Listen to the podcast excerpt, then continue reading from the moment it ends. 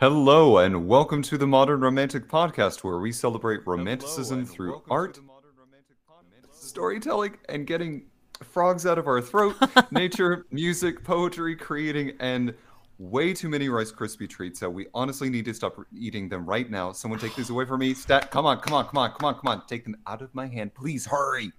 Uh, hello, I am Panic at the Costco, and I am joined uh, today by my co host, Emily. Oh, sorry. So sorry, I'm pronouncing that wrong. Emo Lee. That's right, Emo Lee. Um, as a reminder for our listeners right now, yes, I do have lots of vocal flubs, but hey, that's what you came here for, right? You are invited, yes, cordially invited. We live stream all of our interviews, and you are invited to join us. Interact with our guests every Monday night at 5 p.m. Pacific Time, 7 Central Time, and 8 p.m. Eastern Time in the U.S. Visit twitch.tv forward slash the modern romantic to follow us and subscribe, and follow our social media channels for announcements on who we're having on. Um, hi, Emily. How are you doing? Hi, I am doing well. How are you? I'm so sorry. Felt super formal. Hello, Emily. How art thou? I, I don't even. you know, I, I was watching the Met Gala pictures from tonight, the live update of the red carpet, and getting absorbed in that. Um, so I apologize for my. I, I was a little distracted.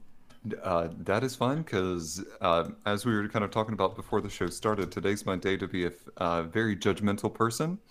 Uh, and as they are posting all the looks for things, I am critiquing them to absolute filth in my head. In in your honest opinion, do you think that most of the looks that we've uh, that we've looked at so far have honestly stuck to the theme? Um, the theme is gilded glamour, and I was looking at some of them, and I was a little disappointed by a few. Um, you know, I feel like we should do a whole show just about the looks. We'll be the new fashion police.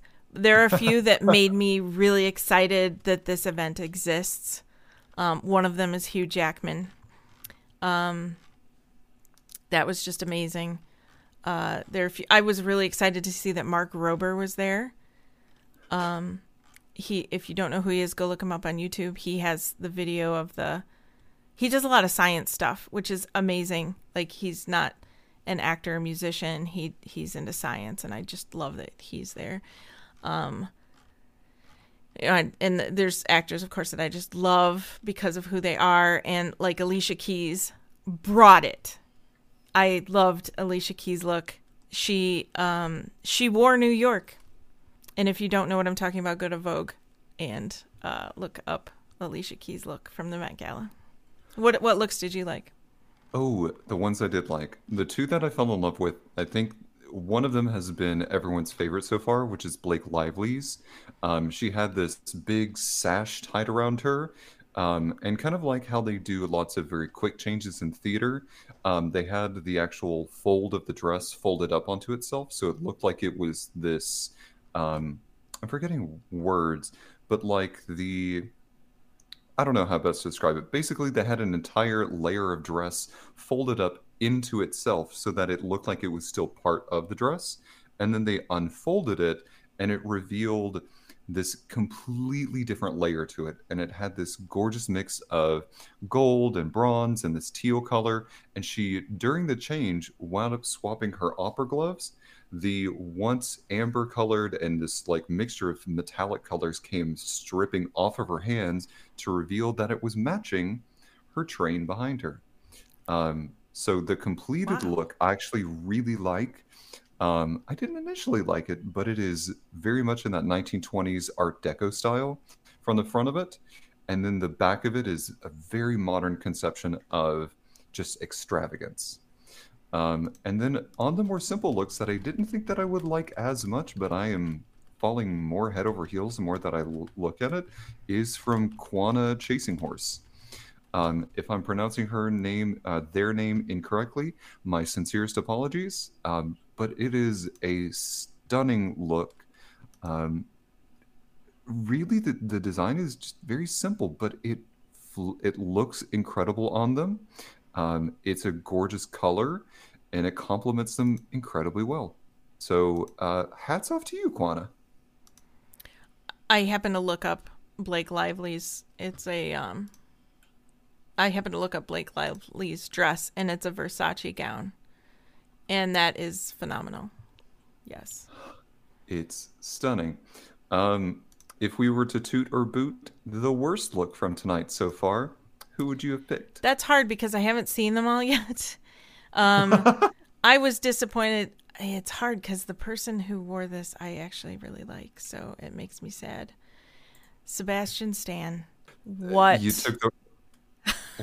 what the actual? Um, Sebastian Stan, come on! how can we stand Sebastian Stan if he's not going to stand for fashion? You know what? Here's how about this? We want everybody to uh, at Sebastian Stan and get him to let us dress him next year. Yes. Yeah. Yes. Emma uh, Stone. Emma Stone could have done a little better too. I agree. Uh, Kaz said Emma Stone was a disappointment. Agree. Agree. Yes. Uh, we're gonna have to go through these and and get a little bit more judgy critique. Uh, what's what say we have some adult beverages? We do a special one night and just go through all the looks together, and we just host a special and uh, just name it the Fashion Police. I'm for that. uh, uh, well, with that being said, the person that I think uh, has talked to us quite a bit about fashion and has so much intense knowledge of not only men's fashion but also quite a bit of women's fashion. Um, and I'm very surprised by that. Um, who I learned from learned from very quickly and still learn from every single day. Um, ladies and gentlemen, you may know him as the Nacho of my life, but Emily, would you mind uh, introducing our esteemed guest that's returning to us here today? We got James. Hi guys. we got James. I'm back. James is back. Uh, Kaz asked, uh, "Please tell me, James, that you tossed those uh, freaking shoes." Oh no, no, they're they're still here. James. No, they're. what are you talking about? They're still good. They got tread on them. I still hike with them. James. Do you really I mean, still hike with them? Yeah, I still hike with them. They got plenty of tread left on them. They're really comfortable. Oh, okay has has the um, how do I put this politely? Has the stench of so many months worth of travel has that worn off of them, or is there still that lingering scent? Yes. So actually, I actually I soaked them in um, chlorine and water, and then um, I let them. I, I scrubbed them out from the inside with a big toilet brush that I bought from the store, and uh, they now smell like Tide. So it's all good, guys. Wow. Okay. Because at one point I thought maybe they had actual like lives and they'd become sentient beings. Oh no, they they definitely smelled like something sentient. Let me tell you, it uh it was not good. I remember uh when you picked me up from the airport, Emily. You're being so kind to me, and you were like, "Do "You mind if we just crack the window a little bit?" I'm like, "If it is it that bad?" And you're like, "Yeah, yeah, it is. It is. It's that bad." yeah, I wouldn't have. I wouldn't have. um like I didn't want to have to, but at some point, I I didn't want to be rude either. Oh, but you know, I don't I don't think that that kind of stuff is rude. Okay, well, I don't want you now to you know feel next bad. time next time I come and my feet stink, you can let me know. the no, your feet will probably never stink as bad as they did that day. They were pretty bad. They were pretty bad. I actually um, what was it? I found uh, oh, I found my headband that I had uh, worn on the trail and it was t- tucked into the recesses of my pack. And I finally went through my pack and like you know I thought I got everything out, but I still had that one headband. And I picked it up and I was like, whatever that smells like, and I smelled and almost gagged. It was awful. So um, yeah, if that smelled anything like what you smelled in that car, you're a stronger person than I am. Yeah, it was. It was a good day. she said facetiously. So you're you're back because we still have more stories to hear and yes, we got more stories. We're wondering what you might have thought to start with. I gotcha. So um, I made a little list here, and let me go ahead and pull that up. So so I have some pictures that if you guys want to follow along, um, Emily's actually posted them on the Modern Romantic Instagram and Facebook. Um, one of them is one of the more tense moments, not as tense as that uh, almost kidnapping serial killer murder scene that happened last time.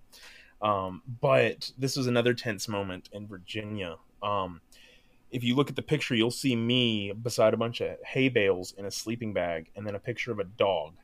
Um, what had happened was it was thunderstorming and it was just bad, bad, bad weather. So I had to uh, find shelter. Well, I was nowhere near a shelter, so I actually went onto some farmer's land and crawled up into the uh, the hayloft of the the barn and set up camp up there, kind of like stealth camping. And uh, the farmer's dog found me and would kept kept coming back every like 10 minutes or something and just staring up at me doing like a little wolf and then walking off and then coming back and doing a little wolf and looking up at me and just staring at me. And it was tense that whole night. I was like oh my god this farmer's gonna find me and shoot me. But i was not found and i was not shot thankfully And we're very happy about that. yeah sometimes you got to break a few rules you know I, I mean if, if i if i had met the farmer i probably would have paid him for my stay but you know i also didn't want to get shot so Uh, I just got in and out, in and out without without leaving a trace. That's probably best. To that farmer, whoever you are, um, thank you so much. And to that you dog, very much. and to that dog, we say, "Good dog." Good Question mark? boy. Good girl. It- always a good. Always it was a boy. Always good boy. However, you could have been nicer to me. Oh. I mean, just you know, not ratting me out or trying to rat me out. They were just happy to be there with you and I mean, what can I say? I, dogs love me. Huckleberry does. Yeah, Huckleberry's such a good boy. Huckleberry loves everybody. He does. this is true. Um, Uh, and to um, oh god, I'm sorry. Excuse me, just a second. ribbit, ribbit. Basically, Yeah, I wish Huckleberry was nearby. I'd pull him up here, but he's not. Oh, I think he's boy. upstairs. Sweet boy. Yeah, he's a good boy. Oh, we got somebody saying my dog. But yeah, that's Cap. He um That is Cap, in fact. that is Cap. is Cap. That is yes, Cap. It is Cap in more ways than one. Um Cap and I had a Twitter war over or not Twitter. TikTok war over Huckleberry where I posted a picture and now he keeps trying to steal him. Now won't Cap keeps trying happen. to steal Huckleberry. Yeah. Archer, you better not. No, no, no, no, no, no, no, no. No, you he can get it. he so bring him down here. Ah, That's Josh. He's upstairs. This is the Got part it. later we cut out of the podcast. Um, for those uh, that are listening at home, um, all we see in the chat uh, that Archer said is, "I'll get HB Come for buddy. you." Uh, what I thought you meant by that, Archer, was that you were gonna get uh, get Huckleberry and take him to Cap. I was like, no, no, no, no, no, no, no. Huckleberry. it's Oh, Huck. look at him. Huckleberry. You're a good boy. Oh, Where he don't want to look at us. He just wants to look at the ground. Look up there. Look. See the light that's on? Look up there. It's too He bright, doesn't Mom. know it's where too to bright. look. Okay. I've Do you want to see all day. three? Do you want to see three adults turn into just oodles of just like love? Put Huckleberry on mm-hmm. camera. He's the boy. More than that, there's people in the chat too. Wait, no, that's not okay. I thought that that was a Huckleberry uh, emote that Cap just put in there, and I was like, wait a second. It could almost be him. That could his only mouth for a second. black. I was like, wait a second. He has a pink nose, brown Hmm. nose. I don't know. What color's your nose? Both. Yeah, he's just kind of not having it. Say hi to your fans, buddy. Oh, he's sleepy. He's sleepy boy. I can tell from his eyes. He's Pat ready to sleep. Aw. Scratch your belly. Are you a good boy? He's the best boy. He's great, and then he gets on camera and he's shy. Oh, my mic co- or my cord here. All right, say goodbye. Wh- Oops, Bye. Oh, he oh, no. slid off my leg. Okay, here we go. Say goodbye. Oh. Bye. Bye, Huckleberry. Huck. Bye, all my fans. There you go. We should get Huckleberry shirts made. I mean, Yes. look, there should be a Huckleberry OnlyFans Huckleberry. where you people pay subscriptions to see your dog pictures. like, like you should, and you should charge like I don't know, twenty dollars a month to look at Huckleberry pictures. God, Cap would be like number one subscriber. Just so we don't have to resort to that, please remember to subscribe to the Modern Romantic. Thank you. Thank you. Yes, so we don't have to resort to pimping out my dog.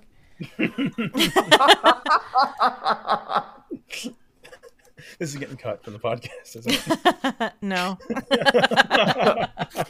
Uh, let's file that under phrases I never thought that would be said on this podcast.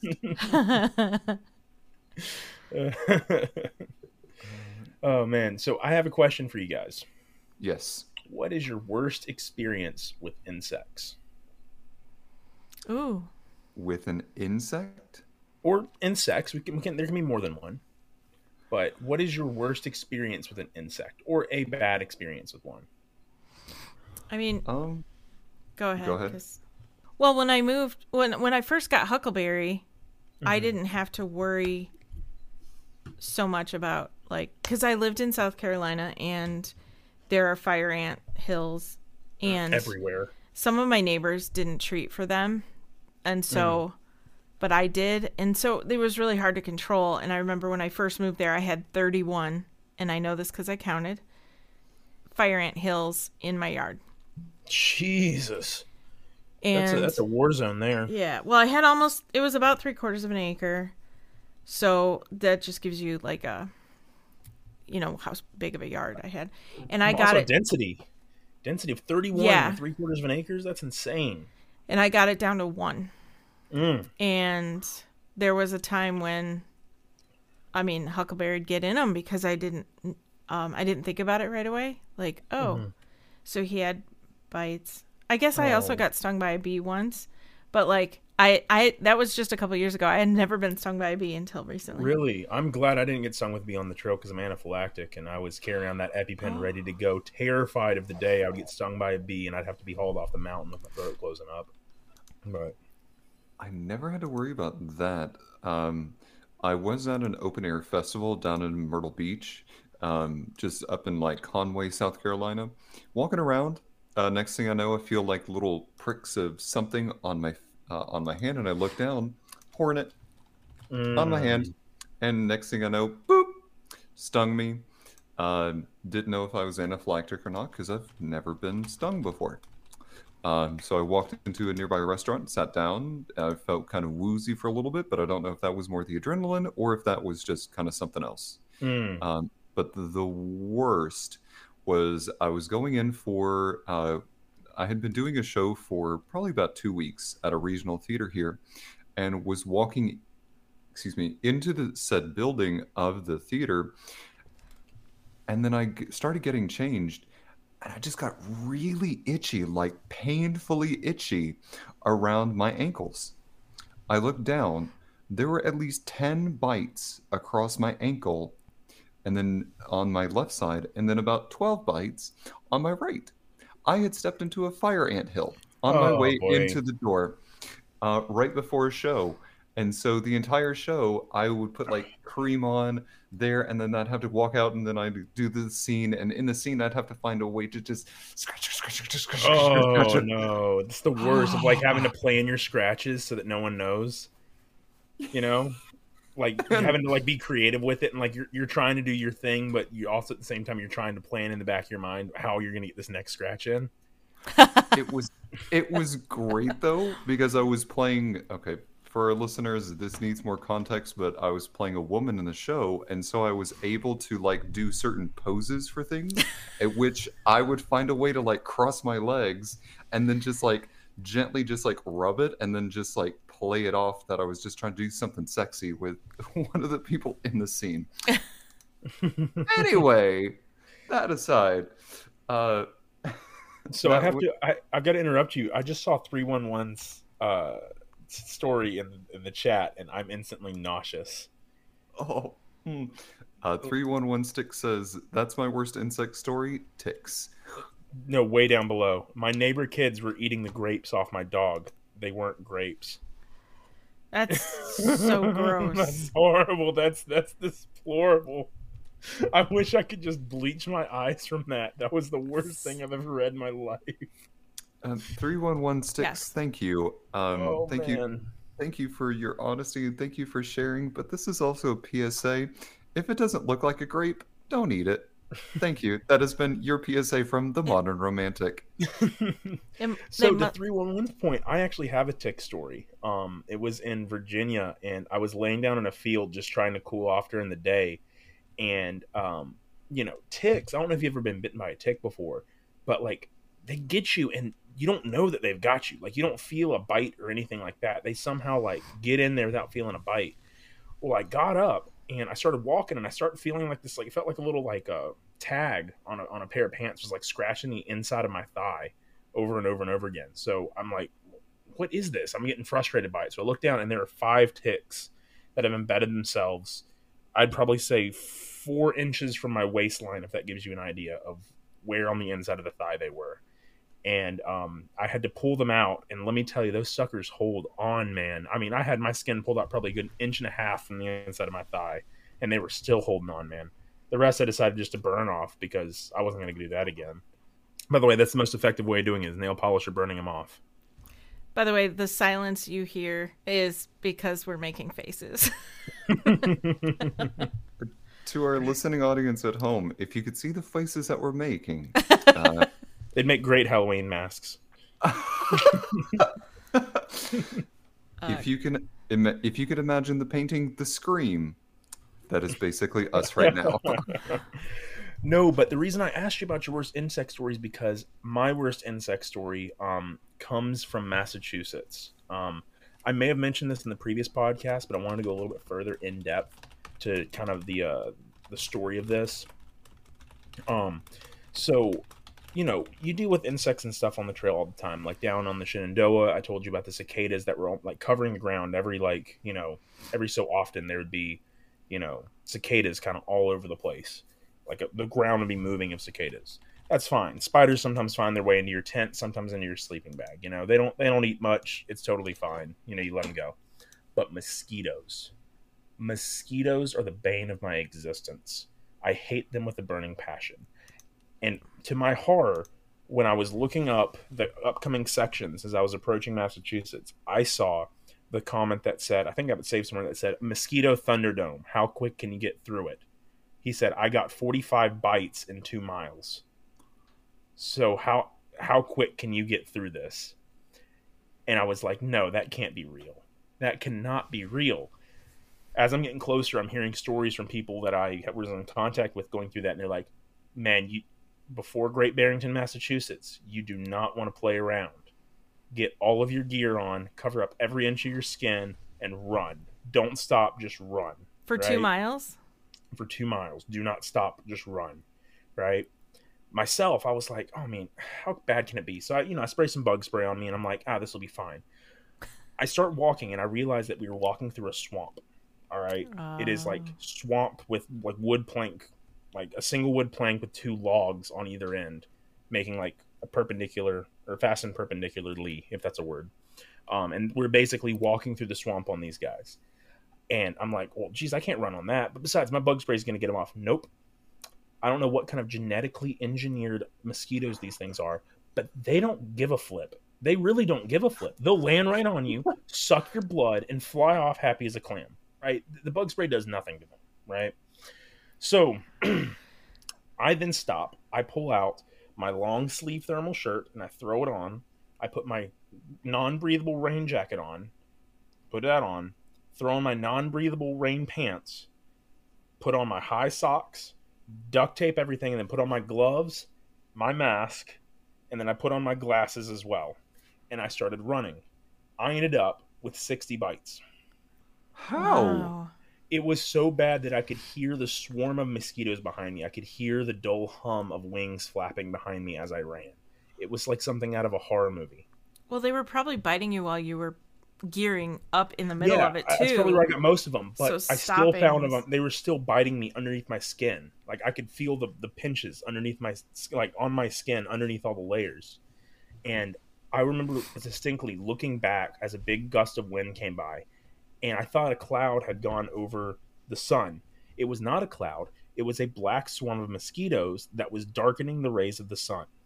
It was like Alfred Hitchcock's The Birds, but with mosquitoes. It doesn't even sound like it could be real. It doesn't sound like I thought it was. I thought it wasn't real. It is mosquito thunderdome. One poor soul uh, who was an ultralighter didn't have rain gear or anything. He's one of those people that's just like, uh, you know, if I get wet, I get wet. The sun comes out tomorrow, I'll dry out, right? So he didn't have rain gear. He didn't have extra clothes, anything like that. So he just had shorts and a t-shirt, loose fitting shirt and t-shirts. We counted at camp one night over 300 bites over his whole body. It looks like he had leprosy or something. It was just red bumps all the way up his arms, legs, chest, neck, face. He looked horrible. I'll see. Uh, I'll see if I can get. Uh, his name was Trip. I'm gonna see if uh, I can get a picture of Trip with all those all those bug bites on him. see if I can send it to you so uh, viewers Now at I'm home can itchy. Watch that. I know it's horrible. So, I mean, it had to, like, obviously it's bad enough they made a sign about it and it's got some local legend stuff going on. Mhm. So, yeah. that's amazing. And It in a negative way. Oh yeah. It's it's it's unbelievable. It looks like something Orwellian, like bugs blotting out the sky. It's horrible. yeah, Archer 33X said, I have witnessed such a thing and also been victim of such a thing on a camping trip in northern Minnesota. Archer, thank you so much for backing me up. It is. Uh, I'm, it's good. To, it- it's good to feel validated in this because uh, I know it sounds preposterous that this would never happen, but no, I, I, I've seen it with my felt it with my own skin. Ugh.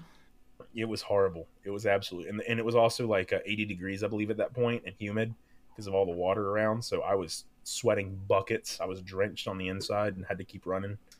Does having that many mosquito bites do something to you? Like, I don't know. Like, Mentally, yes. Absolutely. it feels like you're going insane because you can never like scratch enough. And like no one carries calamine lotion because that's like extra weight that like, you know, you think you rarely use. You know, you get two or three bug bites, no big deal. You slap some uh, you know, some Leukotape on there to, you know, uh, cut the oxygen off from reacting with the uh, the insect saliva. And it helps. Um, but you know, when your entire arms and legs are covered in them, like there's just no relief. Like every movement you make, every little branch that you brush against, it reactivates the itch, and you're just like, God, I want to itch. Just sit down and itch all day.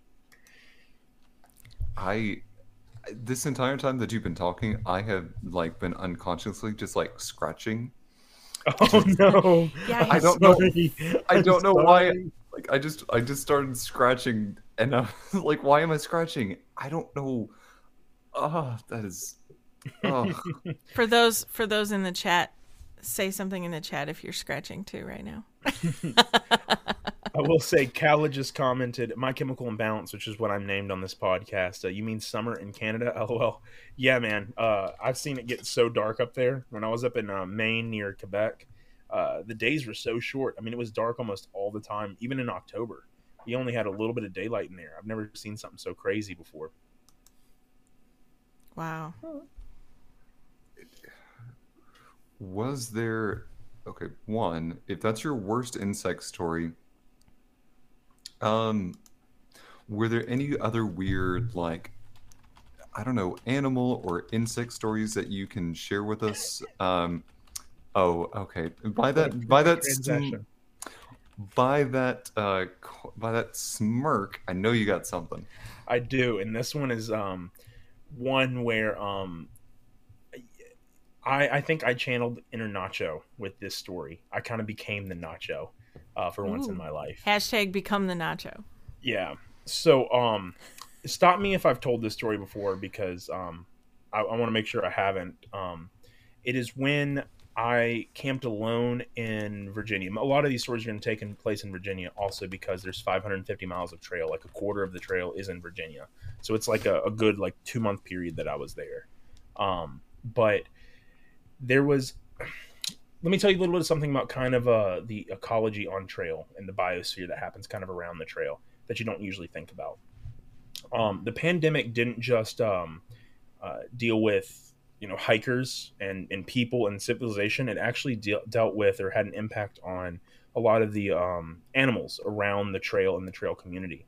Um, because every year something like you know 6000 hikers walk that trail and you know although we try to leave no trace there are traces sometimes being left you know crumbs of a you know a cracker packet or something or you know sometimes somebody leaves uh, their food bag sometimes by accident and it gets taken off by an animal or whatever. But there is a small um, amount of food that bears scavenge for that hikers leave right?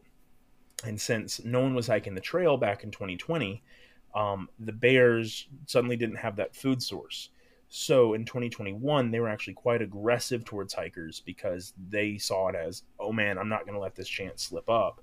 I'm going to get that food. So a lot of areas they would mark as um, aggressive bear territory, where these bears inadvertently were um, domesticated by hikers in a way, where they kind of relied on food. So it was in this section where I ended up having to camp alone. Usually in aggressive bear ter- territory, I'd like to camp with a couple other people, just you know, safety numbers and everything. But this night, I had to be I had to camp alone, just a miscommunication. So one of the practices that we do on the trail is hanging a bear bag. I'm going to try and briefly describe this process to you. It's where you throw a rope over a 20 foot high branch, and then your food bag is clipped to the other side in a carabiner. And then in that carabiner that's attached to the bag, you clip the other end of rope. So you have a rope going up and around, and both are going, one's attached to the carabiner, one's going through the carabiner. All right. You then pull it up and then tie a stick to the end, the as high as you can. And when you release, the stick can't go through the carabiner, and the bear bag just hangs there. It's not tied to anything. So a bear can't like slash a cord to knock it down or anything because bears actually know how to do that.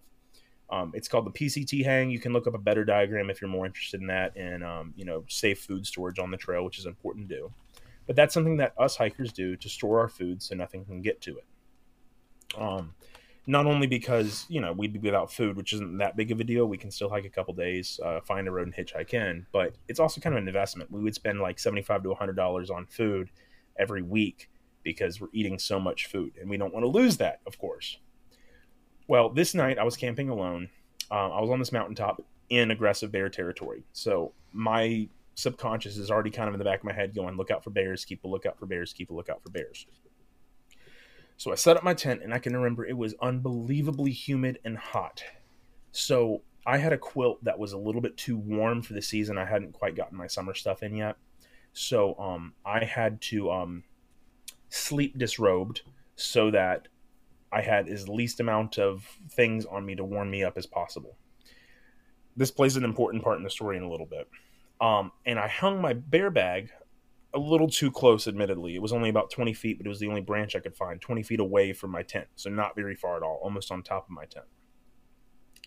And as I'm going to bed, I'm, my, my subconscious is just going crazy. It's going, every little branch snap that I hear, I'm like, it's a bear. It's a bear. I'm freaking myself out, psyching myself up and I feel the adrenaline starting to course through me. And I hear one come really, really close. This Russell leaves, and I'm like, it's got to be a bear. So I jerk my head out and I look with my headlight, and it was just like a little tiny black snake, just going through the leaves. And I'm like, okay, mm-hmm. James, you're stressing yourself out. Calm down. You know, you're going to hear something much bigger, much crazier, much something much more definitive if a bear is coming. And I'm like, okay, maybe I have to just put in like I have earplugs on the trail to help me sleep as well. So I was like, I don't want to put in both earplugs because if I put in both earplugs, then I won't hear the bear do I want to even know if a bear comes? He's just going to come for my food. Should I maybe just sleep with one out and then like maybe put the one without one into the pillow so it's kind of muffled? I was overthinking this thing like crazy. And right as I was about to fall asleep, it's like three in the morning. Right as I'm about to fall asleep, I hear the jingle jangle of something yanking on my food bag from up in the tree. I hear the definitive like, and I'm like, oh Jesus, it's here. I'm like, I have a bear 20 feet outside my camp. What am I going to do? And I am in delirium at this point. I have just hiked, you know, 20 something miles. My body is exhausted. My mind is exhausted. You know, I am freaking out already. So my logical explanation or rational thought process was I'm going to fight that bear. I'm going to fight that bear. What? I, am going to fight it for my food. I'm going to show it who's boss. I just got to stab it a few times in the nose and it's going to run off scared. No, what? You know? James. so I'm sorry. You there's there, I'm sorry to interrupt you, but there is one thing that I take considerable issue with, and that is the fact that you said logical thought was to was to punch this bear in the face a No, couple no, no, of no. times. No, no, no. Stab the bear in the face a few times. Okay, still logical thought. Stab the bear in No. So I had this Gerber pocket knife that unfolded to be about this big altogether. So that's blade and handle, about this big, right? To put that in perspective, that's uh, about the width, length of my hand. Wait, Alright. real quick, real quick. Mhm. Gotta interrupt. So you're about to fight this bear with this Gerber pocket knife Yes. in the nude. yes, at three o'clock in the morning. Yes, ma'am. Okay. So- David. I hear that it's continuing to jingle and it's getting like more and more like aggressive, right? And so I'm like psyching myself up, right? I mean, you know, life is flashing before the eyes. The adrenaline's like kicked in. The primal like caveman energy is, is rising up within me. The ooga booga energy is just coming in, and I'm ready to fight. So I quietly unzip my tent. I'm shaking from the adrenaline, and I turn my headlight on and I burst out and I scream. I'm like, F you up, bear. And I look up and I point my headlight right at my food bag. And it was just a, it was a freaking raccoon. It was a freaking raccoon just pulling on my on my thing, and it saw it, it saw my headlight and it ran. Wow. So I went back to sleep, and I was like, I don't even care if a bear gets me anymore. I'm just, I'm just, I'm going to bed. It's- I, I've, I've rightly made a fool of myself. I'm just going to go to bed. So Capone said, just do what the old wrestling promoters did when they held bear versus man matches. Give the bear a coke to calm it down. Does that even work? Is that real? I, I don't know if that's real, but I don't know if he means bear a coke or bear coke. Oh, like cocaine? Yeah, actually, did you hear about that? That there was a grizzly bear that uh, found a drug cartel's uh, plane that had crashed with like uh, 25 kilos of cocaine in the payload. No. And the bear ate all 25 pounds of cocaine and was probably the most deadly creature on the face of this planet until it died like four hours later. Oh. No. Can you just imagine a cooked up bear? That's And- terrifying. Kala wants you to give the bear a a, a dragon punch. A Shoryu- dragon punch. Shoryuken. I don't know if I'm saying that right. A Hadouken? Shoryuken? Yeah, I don't oh, know. God. Akaz said the Okay. bear. Oh, what? Oh. I was going to say the bear need, need the, after the adventure therapy after the adventure, and that raccoon definitely was talking to its therapist the next day. Yeah, that raccoon. I probably, I probably scared the heck out of that raccoon. How can I imagine the ther- and now that you've told the story, how can I imagine the detailed nature of said therapy session with that raccoon? Well, it probably that that echo of my scream probably haunted the raccoon as much as it did me. like, the regret that I felt from hearing the echo of my manly yell to a raccoon. Um, like recurring nightmares. yell, yeah, yeah. I can just feel the cringe ri- rising up within me whenever I imagine that sound. I saw Oh, I see what happened. Kala Kala said, "Come hiking in Algonquin Park sometime." My Chemical Imbalance. That's me, James. Oh, Huge provincial park. Um, all you have to say is just come hiking, and I will come hike. So it doesn't matter where, when, or how. I will come hike. I would love to go hiking in Canada. Um, Maine, which is basically the same, um, you know, uh, forestry as Canada. Loved it. It was beautiful. So yes, Kala, I would love to come. So, uh, so Trey, you, you Mhm. mentioned earlier about how you were doing a theater production of the Fire Ants, and you were um, performing as uh, a woman in the play. Uh, yes. Did you want to elaborate on that? Because I have something to elaborate on that ties in with the trail story. If you don't, that's fine. I'll jump right in.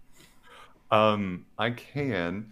Um, I'm sure at some point someone's going to ask for pictures, and there's only one remaining picture that I am willing to share from that moment.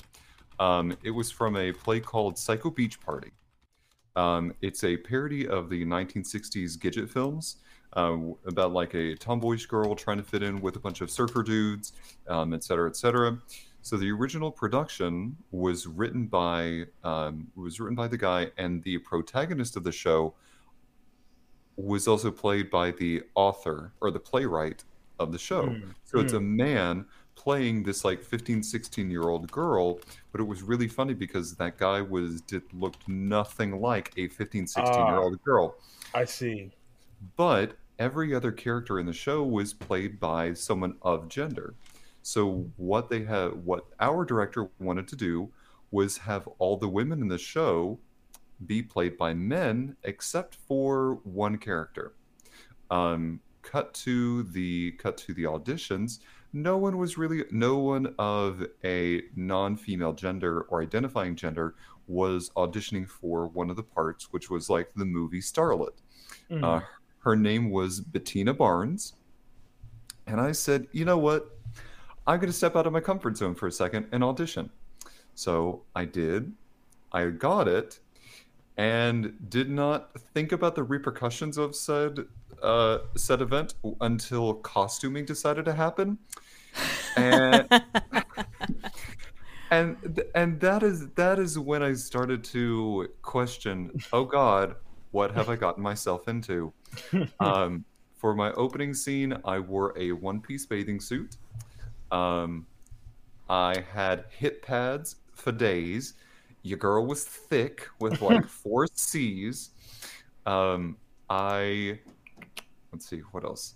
Um, I had this bra. Uh, I won't go too much into detail, but we turned it into a sight gag.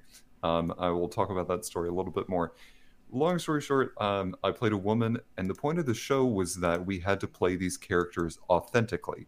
They Mm. were already so much larger than life that that to play them anything uh, like slapstick would have just taken away from the actual comedy itself. Mm. So I had to play like I was an actual woman.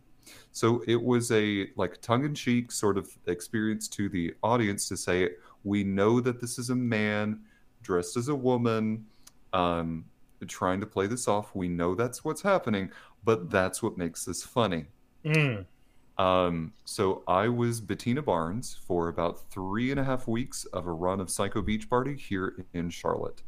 Oh, Um, okay. Long story short, our first opening night, uh, we sold um, we sold beer and we sold alcohol. The comments that I got went as th- thus: "Oh my God, you look like Nicole Kidman." when I look back at photos from that event, there's a reason that I don't share um, share them openly much on Facebook. I look nothing like Nicole Kidman. I look like if someone had taken the ugly stick and beaten me with an, an inch of my life as a woman.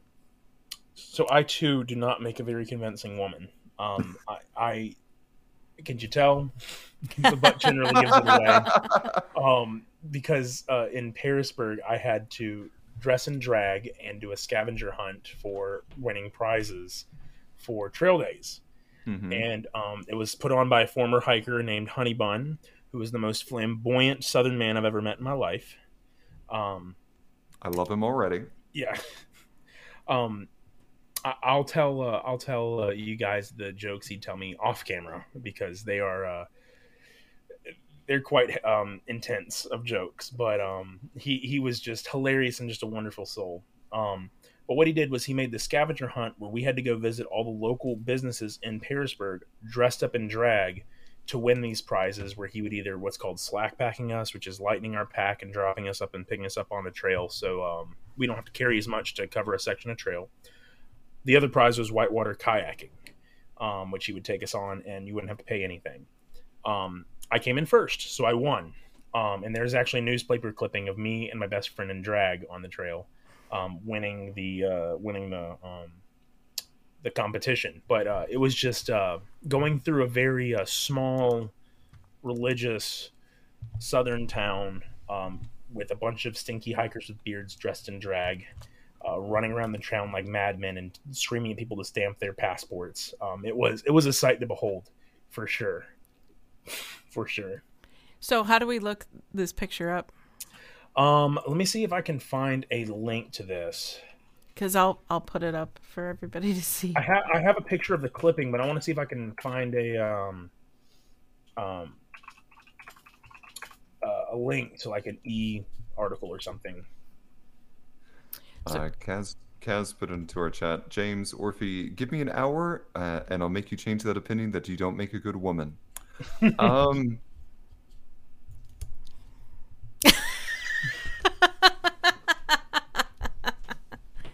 uh, I, I, I don't know how to respond to that. um, so, um, Emily, I'm gonna go ahead and send you a picture of the newspaper clippings because I cannot find an E1. However, Okay. this is not the best picture of me in drag. I was wearing this red floral dress, um, but uh, I had my um, jacket on after that because I started getting cold. But it's my best friend Mackie and I, and he's dressed in drag with makeup on. So, but um, there's actually a story with the uh, the whitewater kayaking that I wanted to share as well. Um, I feel like if either of you guys had swapped positions with me in this, that this would play out the exact same way. Um, but uh, how it worked out is that myself and a few other people went uh, in my tramily went whitewater kayaking put on by this guy Honeybun. So he took us out there, and everyone had an open top canoe, which is like the sit on top ones, you know, that don't have a a thing on top of it. Of course, you sit on top and they float. Pretty easy to tip over, but they won't sink, right? Well, he ran out of those, and the one that he gave to me because I had a little bit more experience white with white water was the sit down in the you know covered top kayak that has a giant hole, you know, that can fill up with water. Well, he didn't have a skirt to go over it to prevent the water from going in, so whenever I'd go into a rapid, I would start to sink. Right? We hit this particularly bad section of rapids um, with my friend Drafty, and the first thing I'm, I'm kind of riding in the back, making sure everyone's good because if anyone falls out and they need help, I can help them up. You know. Um, I'm in the back and I see Drafty flip his ki- uh, kayak over, and so he I see him desperately crawling to the top, and he's breathing heavy and everything, and I start sailing past, and I hit a rapid, and a big gust of water comes in, and I start sinking. And so my friend is trying to get on top of his kayak, going through these, you know, class three, class four rapids. I am now sinking in class three, class four rapids, and all that's left is just a little tiny stern just poking out of the water, and I am now turned around backwards, going down the rapids, sunk and backwards. He's now crawling on top of his kayak, gasping for air. And we get a moment to collect ourselves, and he looks at me and he's like, Are you all right, bud? And I'm like, Yeah, I'm all right. You? He's like, I'm doing fine, bud. And I was like, Oh, okay. And we just sat there and he just coasted, you know, hanging onto his kayak. And I was sat sunk, just going through these rapids, and we were just kind of deadpan looking at each other. And it was this beautiful, like, dry humor moment of like the seriousness was taken out of the whole situation. But uh, here we are just going, Are you all right, bud? Yeah, doing all right. You? Yeah, doing all right. As I'm going backwards down these rapids. I've been whitewater kayaking, so um, I can relate. Yeah, it's a it's a lot of fun. It is. I'm meaning to go again. The Whitewater Center um is opening up soon, which I'm really excited about. Ah, so the Whitewater Center, for those that don't know, is in near Charlotte, North Carolina, and it's where the national, it's the Olympic. Yeah, it's the training grounds for the Olympic whitewater Yeah. kayakers. But uh, they open it to the public, and you can go down the flumes as well if you pay uh pay some money. There it is. Okay, thanks. I'm gonna, I'm gonna just screen share here.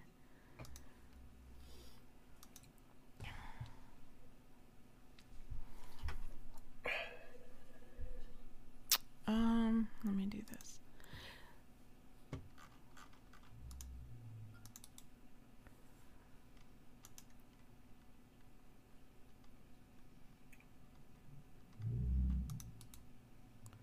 Sorry, this is good radio. It's all right. Um, I can uh, I can tell you guys about one of my favorite characters I've been on the trail besides HB uh, Honeybun, which is Squeak.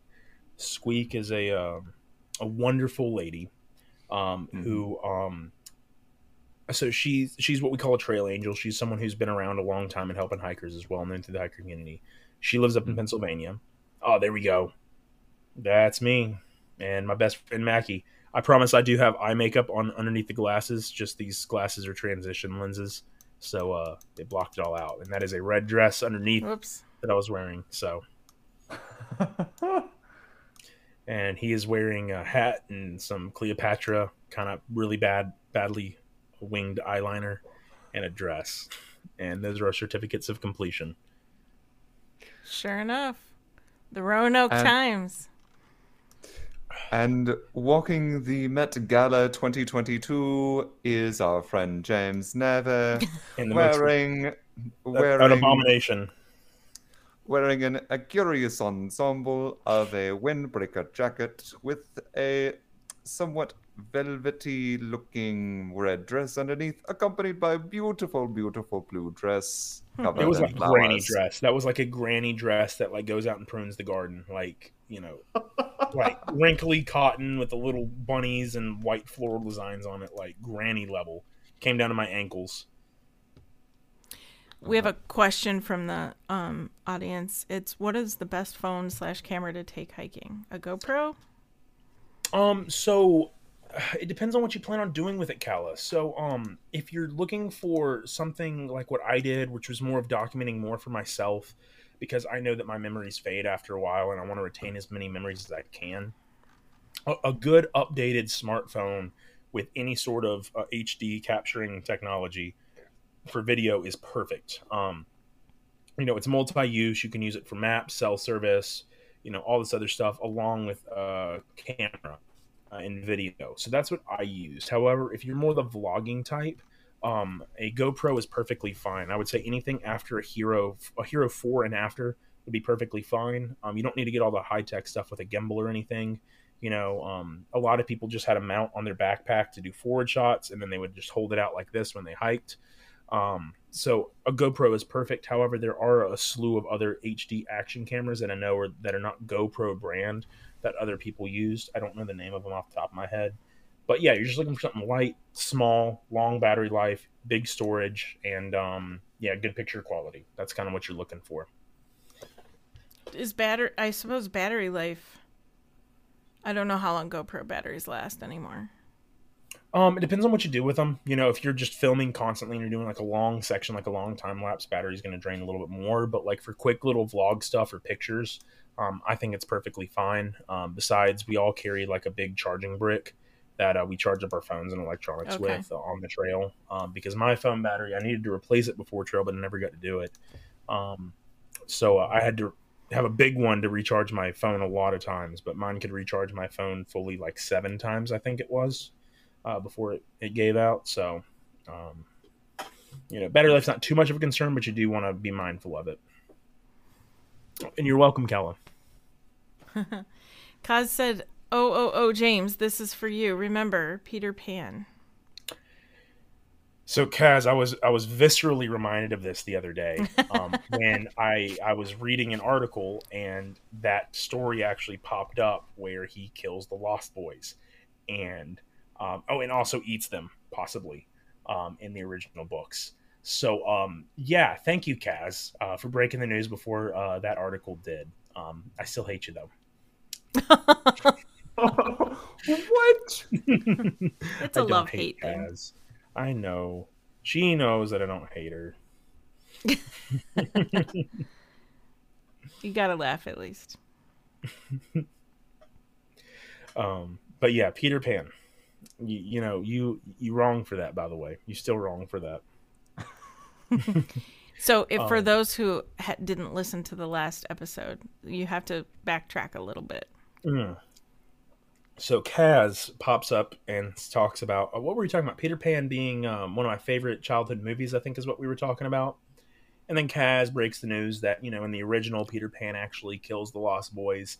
Um, the Lost Boys are actually all dead, and um, you know he's just taking care of their souls and all that kind of stuff. And it was horrible and it was, you know, wrong. And um, she had no place to do that. So the end. it was wrong. it was criminal. It was cruel and unusual. Um, but back to what I was saying, Squeak. She's a lovely trail angel in um, Palmerton, Pennsylvania. And she was a wonderful woman who let us camp in the back of her yard. But my favorite thing about her was every day, precisely at six o'clock, she would walk onto her front porch and play the bagpipes for 30 minutes. Wow. I mean, fill the streets with bagpipe sounds.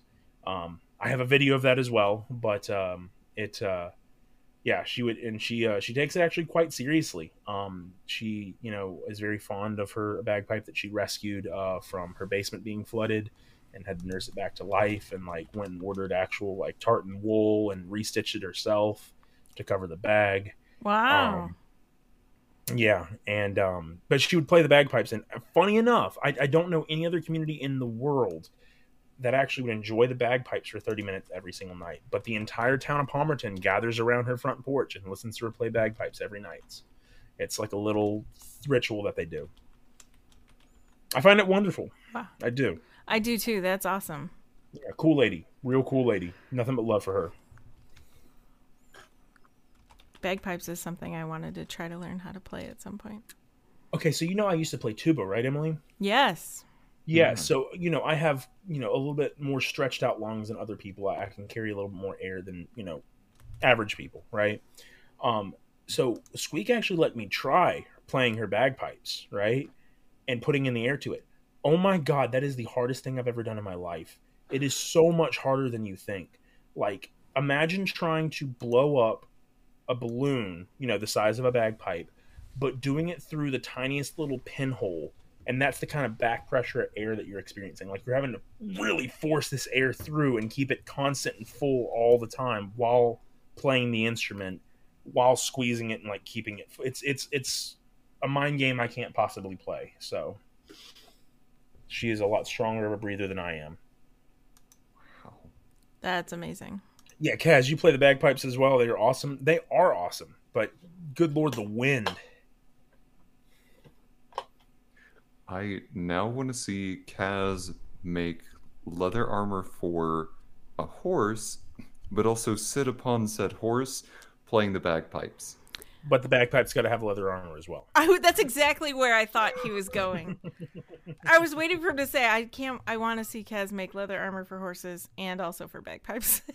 what would that look like? It would just look like an armored bean with tubes sticking out of it. Look like a sea anemone, I think. Three eleven stick said, "My mommy plays the bagpipes." That's pretty impressive.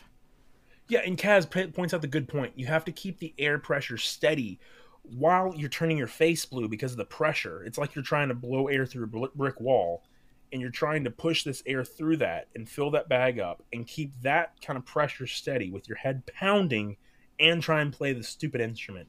I can't do it. Isn't there like a one-way valve though, or is it not? Yeah, but it's just that it's so tough to get that air in. There's so much what we call back pressure as a musician. There's so much back pressure, air pushing back on you that you have to like triple, quadruple down the force that you're blowing into it to make actual have air actually go in rather than come out. So if Um, if you have a hard time blowing up a balloon, let's say, you bagpipes would. Oh, your bagpipes would just I mean, you might as well hold your breath. Okay. Like that's that's what it'll feel like. It's just you holding your breath and trying to blow air through your closed lips. Does that make any Um, sense? No, but thank you. Look, y'all, this is my third one of these, okay? Uh, yeah, I Um, understood what you said. So, for everybody listening, if you want to see Emily learn to play the bagpipes, uh, she's going to give a solo concert in six months. Uh, please go to Twitter and blow up uh, Emily Plays the Bagpipes. Hashtag Emily Emily- Plays Bagpipes. Emo Lee Masterclass. Right, a masterclass. Oh, that'll be funny. Oh, that would be fantastic. Let's have master classes on things we don't know now. Oh, that's fantastic. Yeah, we should like. Okay, it's like that new Jackbox game. Have you guys played Jackbox before? What's that? Yeah. So Jackbox is this like party game where they give you these silly, you know, games to play with your friends, and it's it's it's perfectly designed to be comedic and create it, funny interactions. Okay. Um, one of my favorite ones is the presentations one.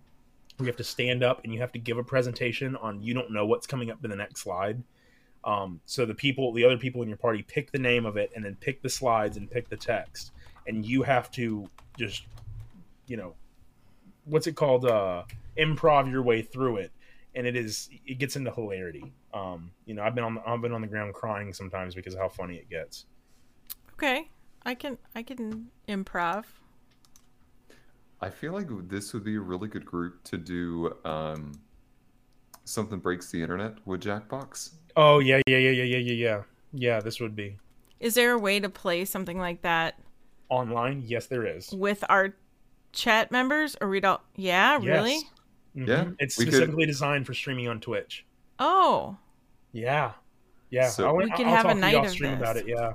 Okay, we'll talk about that. At some Yeah. point. Maybe we can make that happen. That sounds like it might be fun. It's hilarity. It's hilarity. It sounds like it would be. Meanwhile, I have to get a chanter to practice on so I can one day play the bagpipes. Maybe should I start by actually blowing up some balloons because I feel like that's already a challenge. Um, like my sinuses already don't like that. Kaz, help me figure out like what would be an equivalent to blowing up a bagpipe. It would be like if you took a straw and tried to blow up a bagpipe or a, a balloon. That'd probably be more accurate, wouldn't it, Kaz?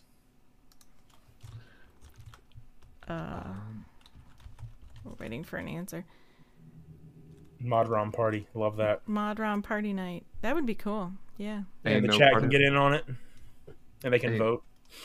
Ain't no party like a mod room party because a mod room party don't stop unless it's 10 p.m. and then I turn into a pumpkin and then it got it. Yeah, you you you don't have to go home, but you can't stay here. Goodbye. oh, Archer said blow up a twenty foot inflatable duck via a straw. You know, it's funny because we do have a story about, well, not the straw part. But the the twenty foot inflatable duck, yeah. Yeah. There was a Oh. um She said, "Yeah, blowing up a balloon and squeezing the balloon at the same time." Yeah, yeah, that's that's ba- that's basically it. Yeah, Uh, it's rough. It's rough. it just doesn't look raw. Like they just make it easy. Look, easy. Yeah, it's like because they, ice they're so good at it. Yeah. Yeah. Um.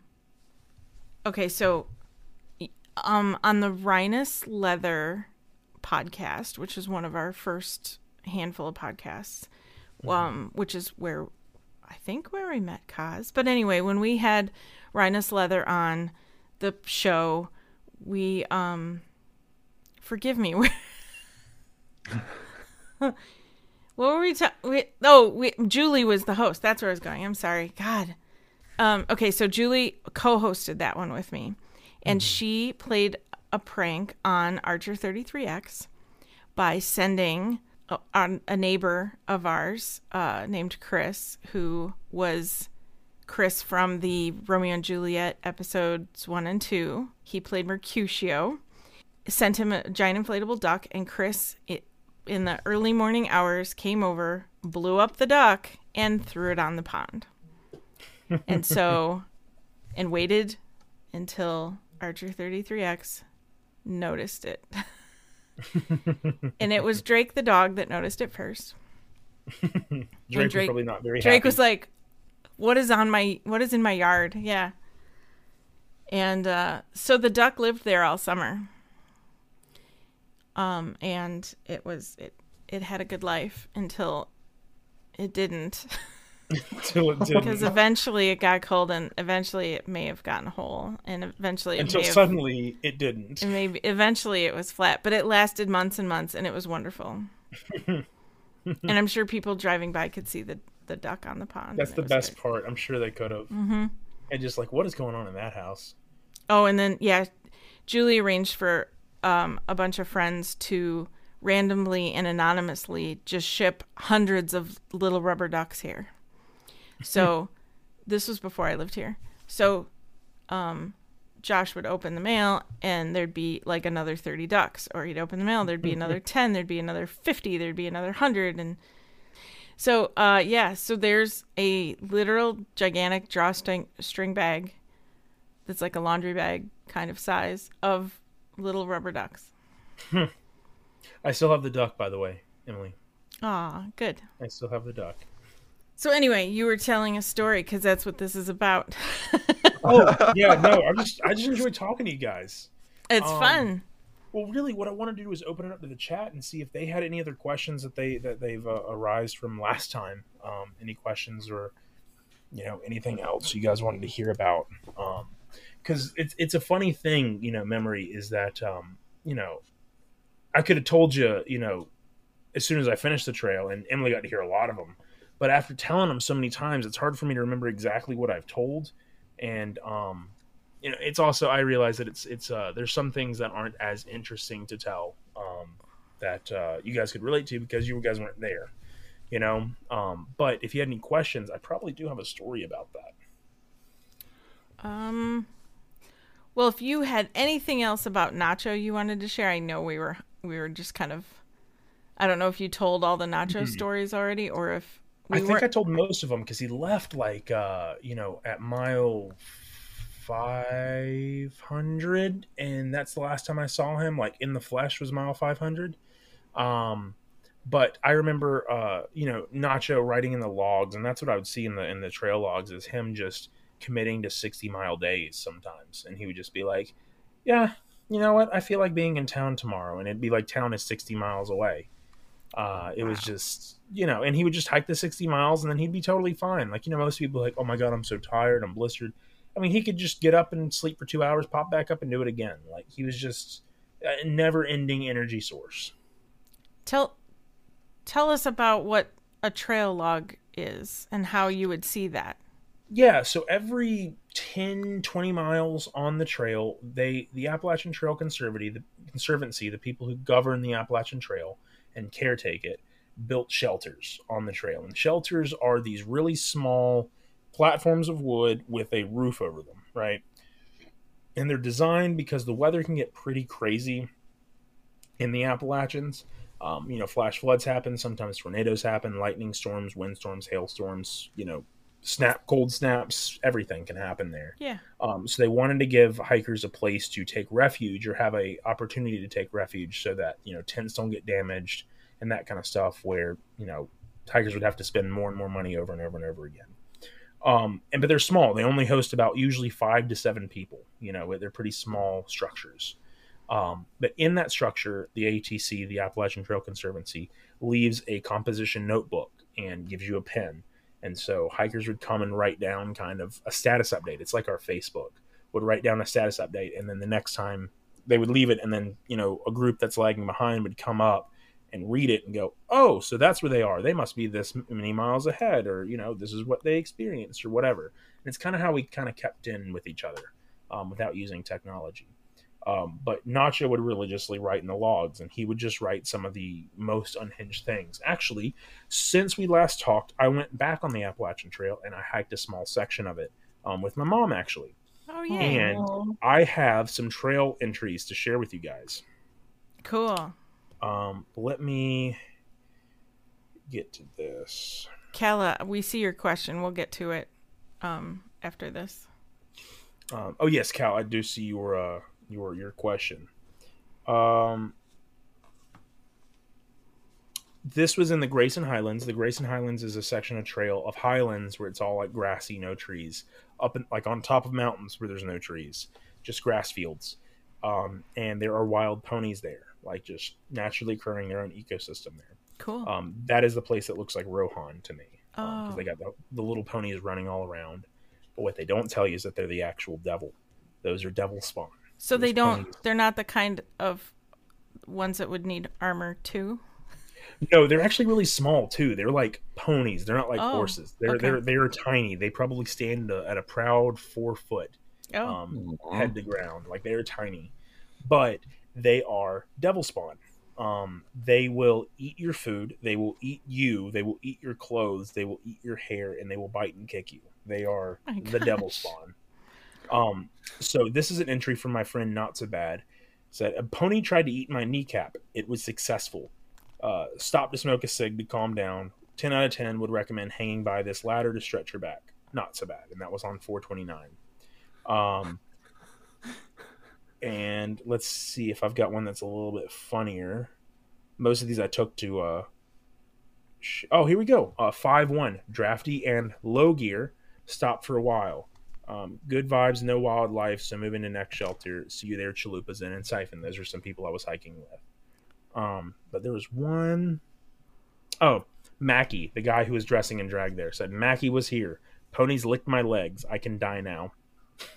I guess he was excited for the ponies. What? Is it possible they're just misunderstood? It, it is possible, but I, I understand them quite well. My my fondest memory of them, keep in mind, my fondest memory of them was kind of shuddering awake at four o'clock in the morning and seeing them the full moon illuminate in front of the shelter that I was sleeping in, and I see the yellow eyes of two pony eyes just staring me down in my sleep, inches from my feet. That's what I woke up to. they are the devil spawn. Um, Maybe that they're. Reminds me. Oh, go ahead. Oh. Sorry. No, go ahead. No. Can't make me. Dang it! You own the. ah, okay, fine. here, let me see if I Uh, can get that in there. There is a boop, picture of the ponies there. Oh, It's focusing on you still. it's focusing on me still. Uh, almost, almost. You can kind of see them. I could see that they are ponies. Yeah. Yeah, they are ponies. Um, but let me see. Do I have any more? Um, but the fact that you saw the glowing eyes, there's an episode of Adventure Time where they Mhm. get creeped out by this pony um, the entire night. Turns out to be. Oh yeah, I remember that. believe it was like the Ice King or something.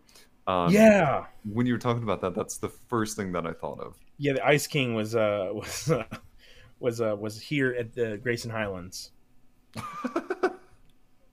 Let's see. Hikers have notorious bad handwriting. Oh, I can't read that one. um, You can't because of the handwriting, or you can't because of what it says. because of what it says. Um, Duly noted. um, where where's the one that? Uh, um, let's see. Can I? No, I can't really read that one either. Um. Oh, here's one. Uh, this is one of my really great friends. She's uh she's an absolute saint. Uh, the name is going to be a little jarring, but just bear with me. Uh, can confirm two pony sightings in one afternoon here. Privy is A plus, a great blanker. Uh, fun shelter two. Watch out for the clouds. Going the wrong way is fun so far. Negative eight miles today. Ball sack. That's her name. Oh. Ballsack. it was like an exclamation. Now, for the listeners at home, let me describe why so that we don't think this is uh, raunchy. Um, it's a massage ball to massage your psoas that had two balls like this connected by a thin strip here for your spine to fit in. And it was two balls about this size, and she would hang them from the bottom of her pack like those trucks that you see. Um, and that's how she got her name. Um, it has nothing to do with any actual genitalia. Thank you. Just wanted to make that PG 13 real quick. um but yeah so those are some examples of kind of entries in um the log books and that's how we'd keep up with each other. But nachos were always crazy. And actually i think i remember taking and that's what i was originally looking for. I think i took a a picture of nachos entry but i cannot find it at the moment. So, what were the types of things you would write? um i wrote pretty sparingly in there because most other people went ahead and like wrote me in there as we called it Okay. um they uh they would kind of like what drafty did was said drafty and low gear stopped here drafty had written me in there so there's no point in me uh writing in there Right. um but one i did actually uh write was before i actually set out on trail i did a little shakedown hike um at um the roan highlands which is unfortunately on fire right now um Oh. irresponsible um, fire handling and fire rings. So y'all take care of your fires. Um, but it basically said uh, the next time that I'm going to be seeing this, um, it, I will have hiked from Georgia, and I'm excited to tell the stories of uh, what's upcoming. And um, I hope to fill this with many more. So I did write in like something like that. Cool.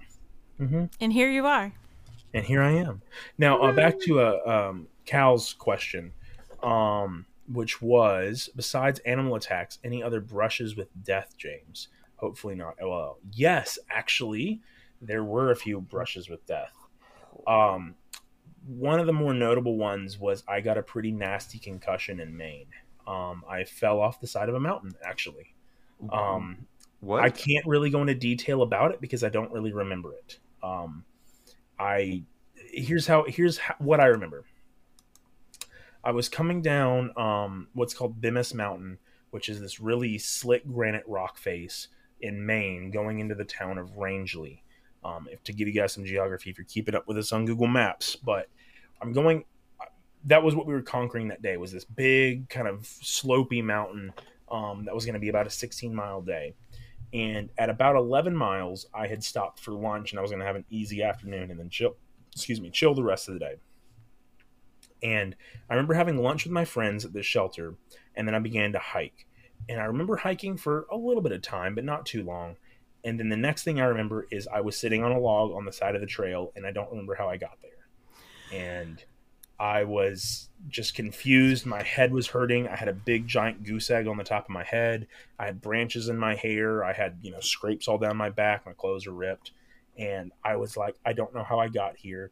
And it took this minute, like, I don't know if you guys have ever experienced like that dream state of like right before you fall asleep where you where you're awake, you think you're awake, but you're kind of asleep. You know what I'm talking about? It was that sort of fogginess of like, I don't really know what's like I couldn't recognize what was around me. I didn't know where I was. I was just kind of like there and not really processing what was in front of me. Um, and then I kind of stood up and I was like, I'm on a trail, so I guess I should start hiking. And so I started hiking, and then it came to me. I was like, oh, I'm on the Appalachian Trail. I'm in Maine. You know, I'm I'm heading to this campsite. Okay, but how did I get there?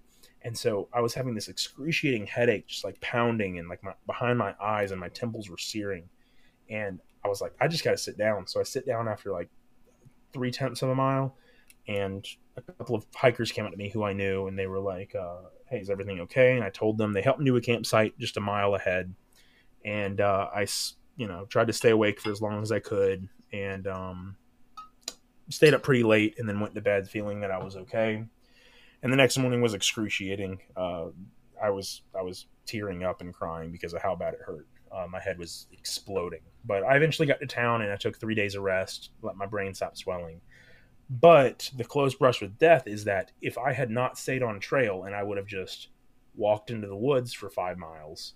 Uh, oh, by the way, that's the distance from where my last memory was to where I woke up was five miles. So imagine just heading five miles into the Maine wilderness, um, never to be found again.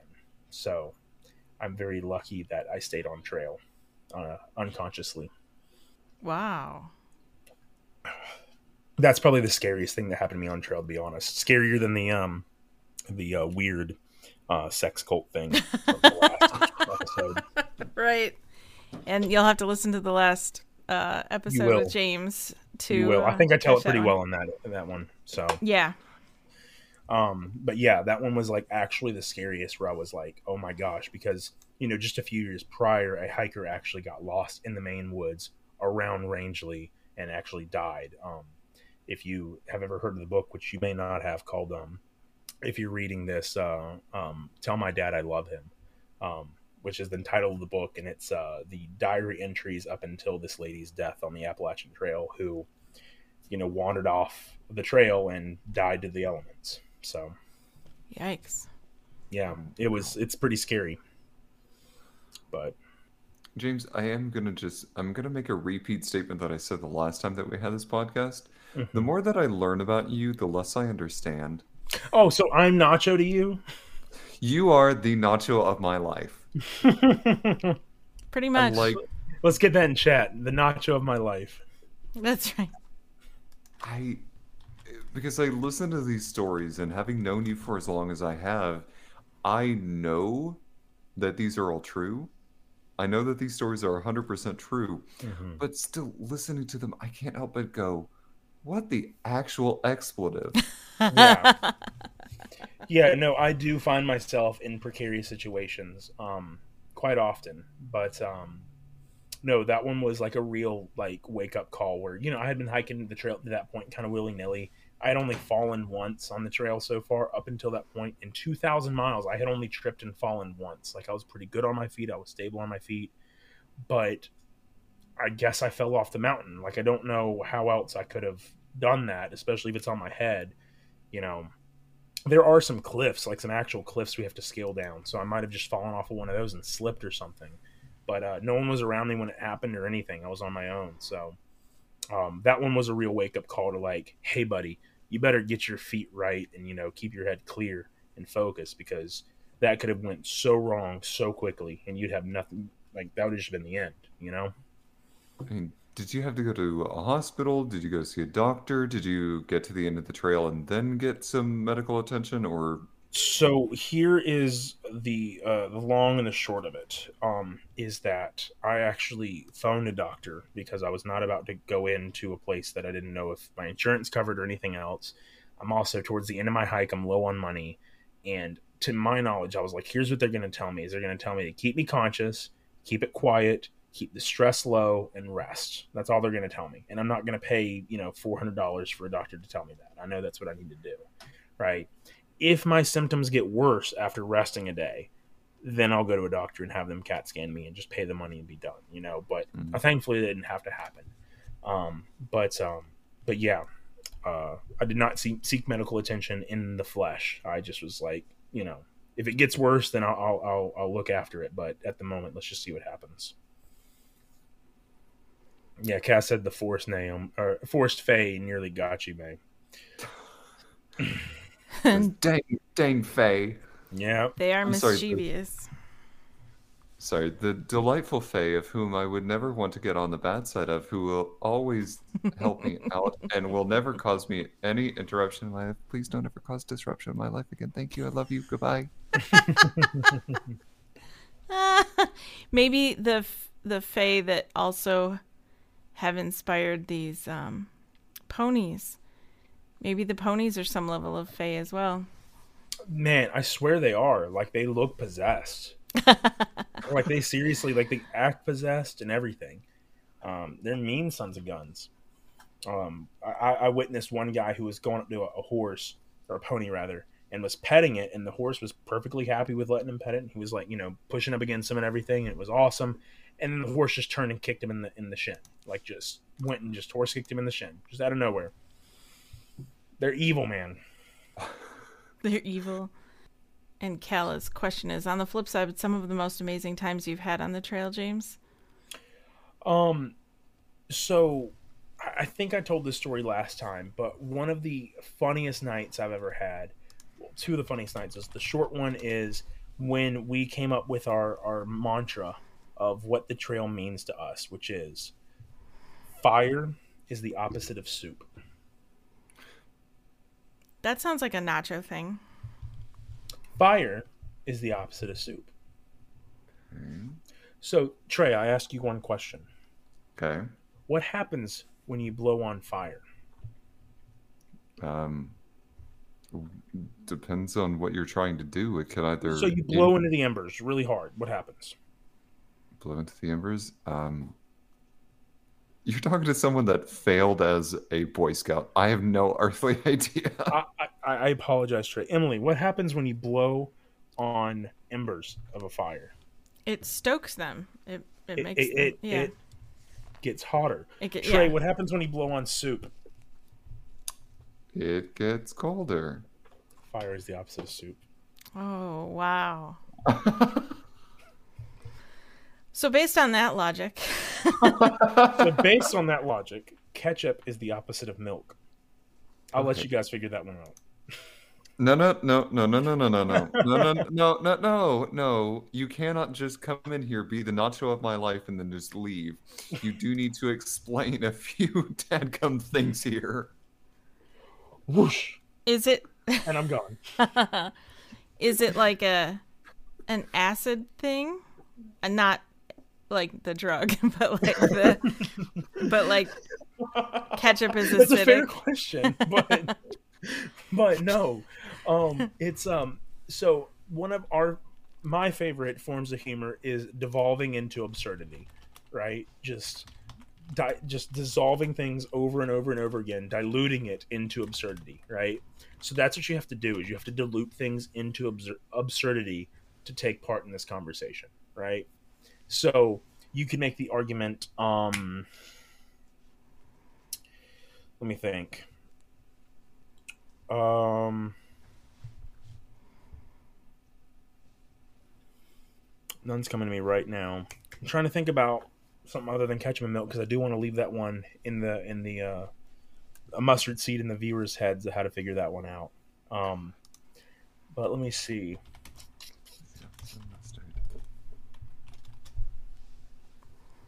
Um, what's the opposite of nacho? What's the opposite of nacho? Hold on. Let me think about some qualities. Um, I'm actually going to go to our chat for this one. Um, while James is thinking of a response to this, I want you to type out if you were I need posed a with drink a for this. question. If you were posed with a question, what is the opposite of nacho? Knowing exactly what you know about nacho right now, what would you say is the opposite? We're talking about Nacho the person Yeah, not nachos like the food. would be a computer. Okay. Okay. Okay, so the opposite of Nacho is computers. Like Okay. Okay, so Nacho is a man who is smart, however, incredibly chaotic Uh huh. and is unpredictable. He's a man who operates on chaos. He's an agent of chaos. Okay. What is the most ordered and programmed thing that you can think of? My mother. It would be a computer because it only runs on code that was specifically put in and logic that was put into it. So it cannot possibly have chaos. So computers are the opposite of Nacho. That's kind of sad. Okay. Counterpoint. Counterpoint. This is this is the whole discussion. Bring it. Counterpoint. Um. All right. So if computers can be programmed and are most the most orderly thing, what about computer programs that are specifically designed to be random? And then at But you then see, points, that is that is following a program. That's actually a really cool discussion Trey, that I'm really into of like how to calculate randomness and how it's literally impossible. Um, because you know your shuffle, for example, on Spotify is not a random thing. It is actually specifically designed to appear random, but in fact, it's a very carefully programmed logic equation to make it seem as random as it is. But it's not. It's actually perfectly programmed. Well, okay. mm, so what about like video games where you've got um, random number generators constantly, constantly, and it's always a game of chance? Is that not some form of calculated chaos? It's not because um, if you for example i'm going to use this side uh, like uh, if anyone's here into minecraft speedruns there's a chart on like the uh, percentage of drops like if you kill a certain entity what kind of drop what's the percent chance that you will get. It is always those percents. It is a calculated percent. That is an equation that ends up in those percents always. It will never differ from that. Right? So that is a program that someone programmed for it to be truly random, you would have to harness the cosmos itself, which is something we're unable to do. This is perfect because that makes Nacho the ultimate modern romantic. Hmm. So the same as modern romantic is Nacho. He doesn't even know. He doesn't even. We know. should like crown him something and he We should, doesn't make- even we know. should send him a crown. We should absolutely send him a crown and say nothing. He should just receive a crown in the mail, and it would just say from Low Gear, which is me, and he's gonna text me and go, "What the heck is this man?" And I won't say a thing. I won't say a thing, and he'll just have to be left. Now, now he'll be the one left wondering what the heck is going on. for Um, the first time in his life. He'll so- have to be wondering what the heck is going on. so if you can get his address, we can make this happen. Yeah, I have to get his college address. Um, by the way, uh, from my last podcast uh, talking about him uh, getting a full ride at Northwestern, um, he is now on the dean's list, and I think he is second place in his class, uh, second to valedictorian in of his class uh, in Northwestern. By the way, That's pretty amazing. I think if we got his from the man who doesn't know how to eat an orange. we should start like correspondence with him. We'll get his address and we'll start writing him letters. And From maybe our he'll Lord write and Savior back. Nacho. Well, if he writes back, we can read him on on our stream. But back to Kala's uh, Kala's um, question about the best moments on trail. Another one, which I think I've told this one as well, is when I got my bear bag stuck up in a tree and we had to uh, saw it down, Oh, Or- no. actually burn it down. Oh, wait, burn the tree down? No, no, burn the rope down. Okay, I was Did I, did I concerned. did I tell this one? No. Oh, okay. So let's tell this one. Um, it was it was probably one of the funniest moments on trail, and it was like a pure like I couldn't have written a better comedy play than this. Um, I don't think any could have. I'm doing my due diligence, and I'm hanging up my bear bag.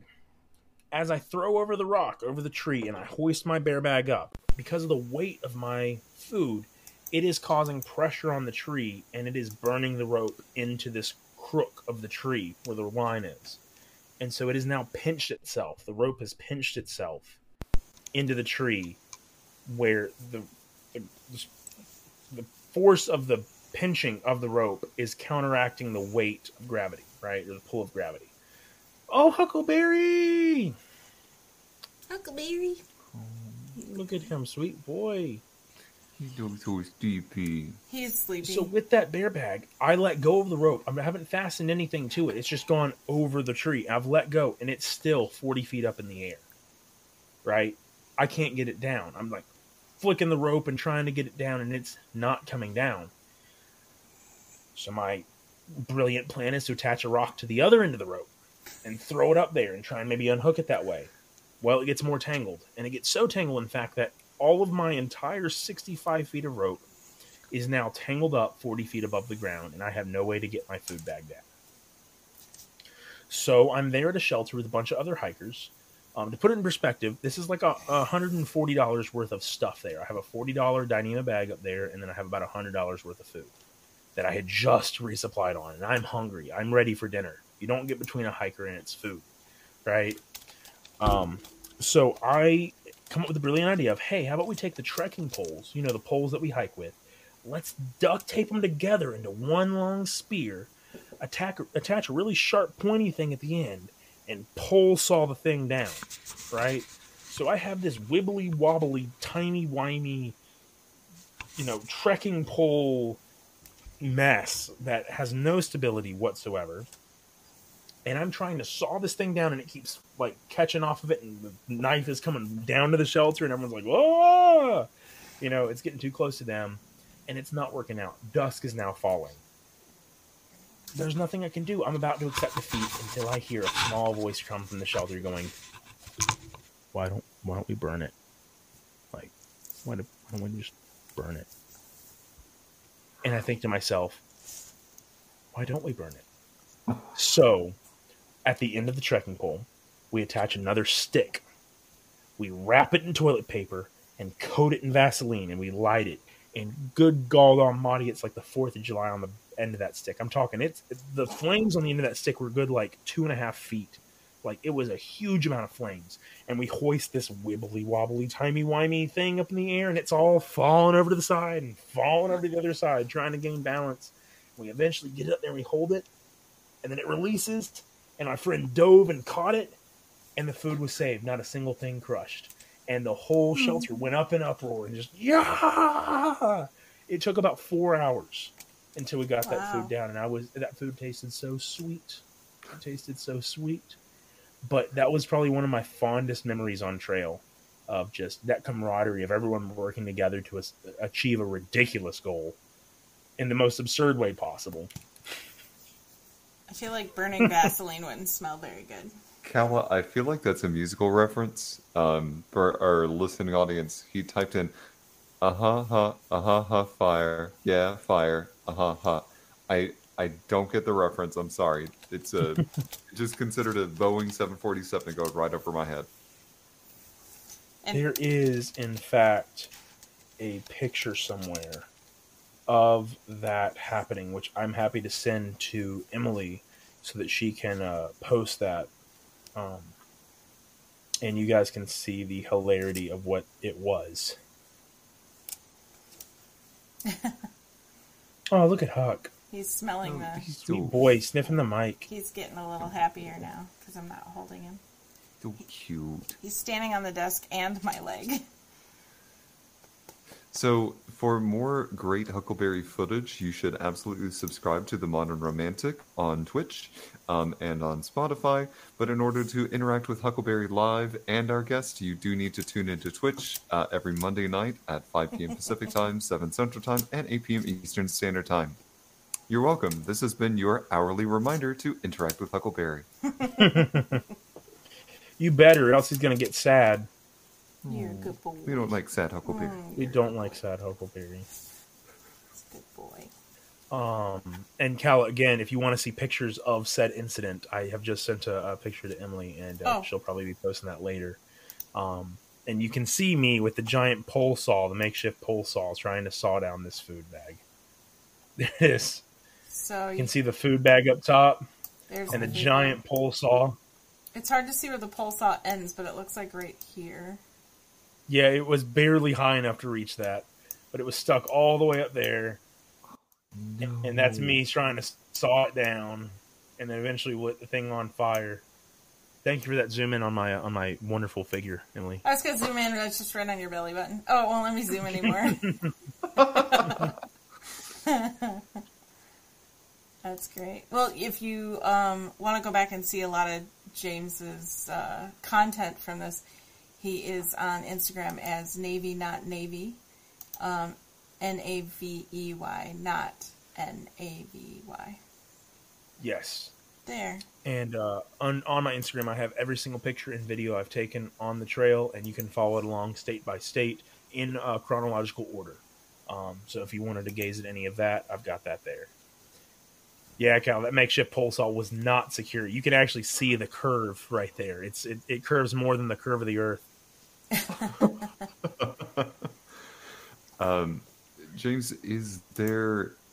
I know you shared with us last time that there were lots of scenic pictures that you took, um, and that there were some of the some incredible sceneries.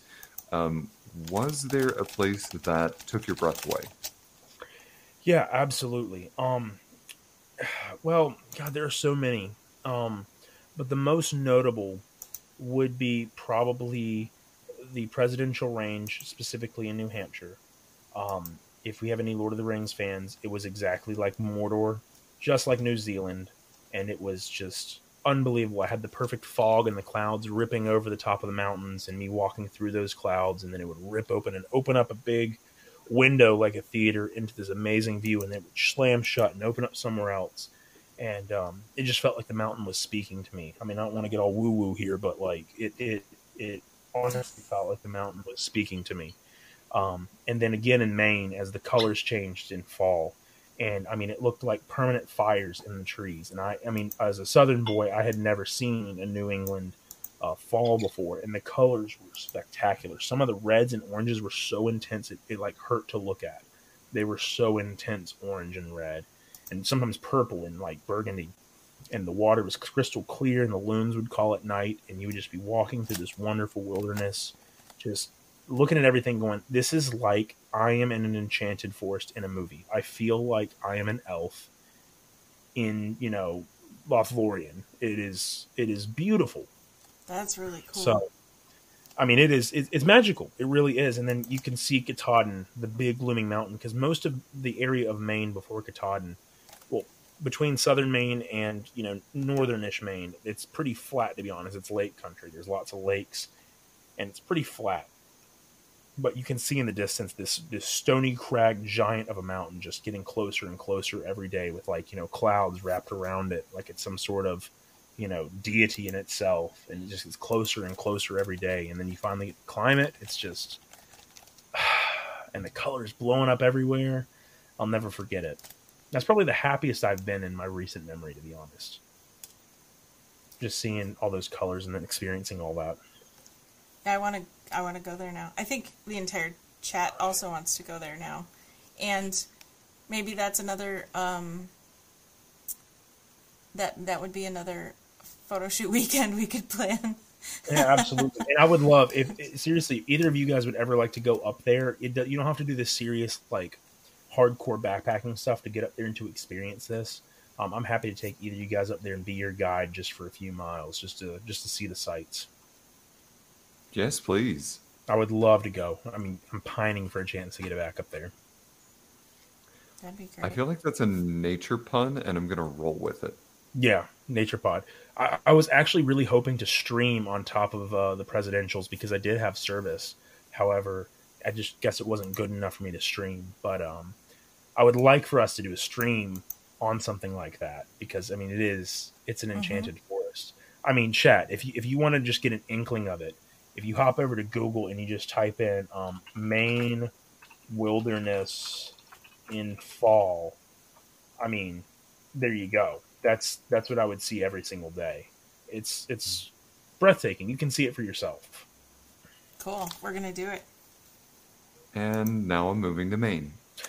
Honestly, and hey, there was a uh, there was a house for sale up in Caratunk, Maine that I passed by. It mm-hmm. was a 2,600 square foot, no, no, 2,800 square foot Victorian style home um, built in the early 1900s. It looked well kept and everything. Um, Mhm. On the main road to town, um, it was selling for eighty-five thousand dollars What?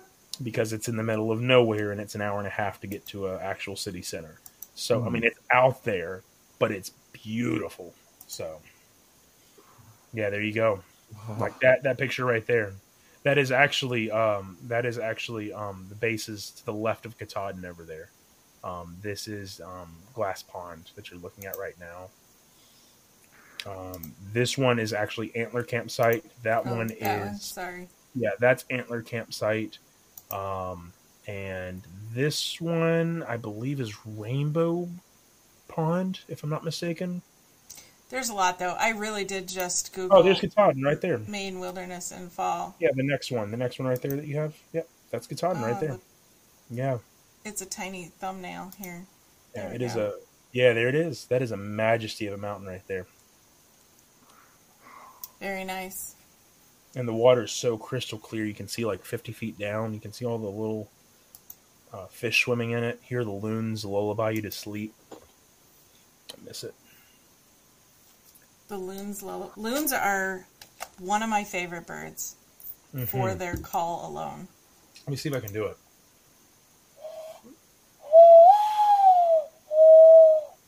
That's about what they sound like. Pretty close. Yeah. Hmm. Now you'll have Well, loons that's coming to your house. I used to do that at night. As I was sleeping out on like a rock at a lake, they'd call and I'd call back, and then they'd call back again. Fun little game. We get them here sometimes too. Oh, they're gorgeous. And you also also can I, I don't think I've expressed this like to you verbally. Um, the night after I left, how you got the northern lights above your house, I was actually salty. Like I was, I had to take a day to just process my anger. I, I was, I was very disappointed. I know you have Wait. nothing to control over that, but I was very disappointed. I'm sorry, you got the northern lights above your house, Emily? Oh yeah. Um, anytime there's sun flares, um, usually within the next day we get northern lights.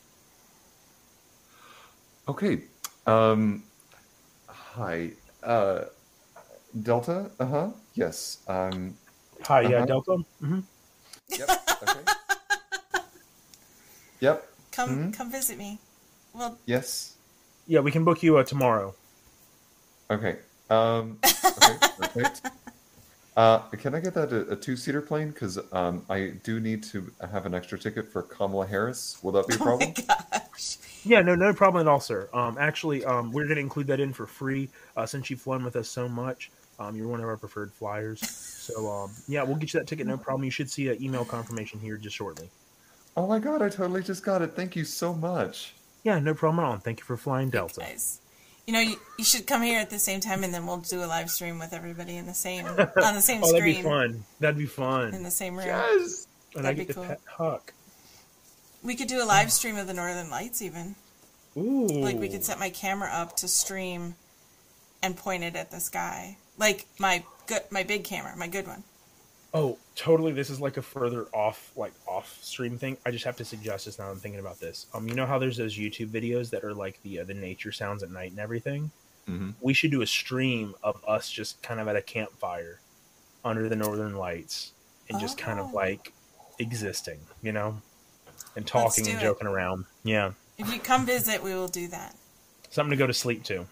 Right, right. And and if you uh, if you redeem Dance Minute, we will do campfire dances.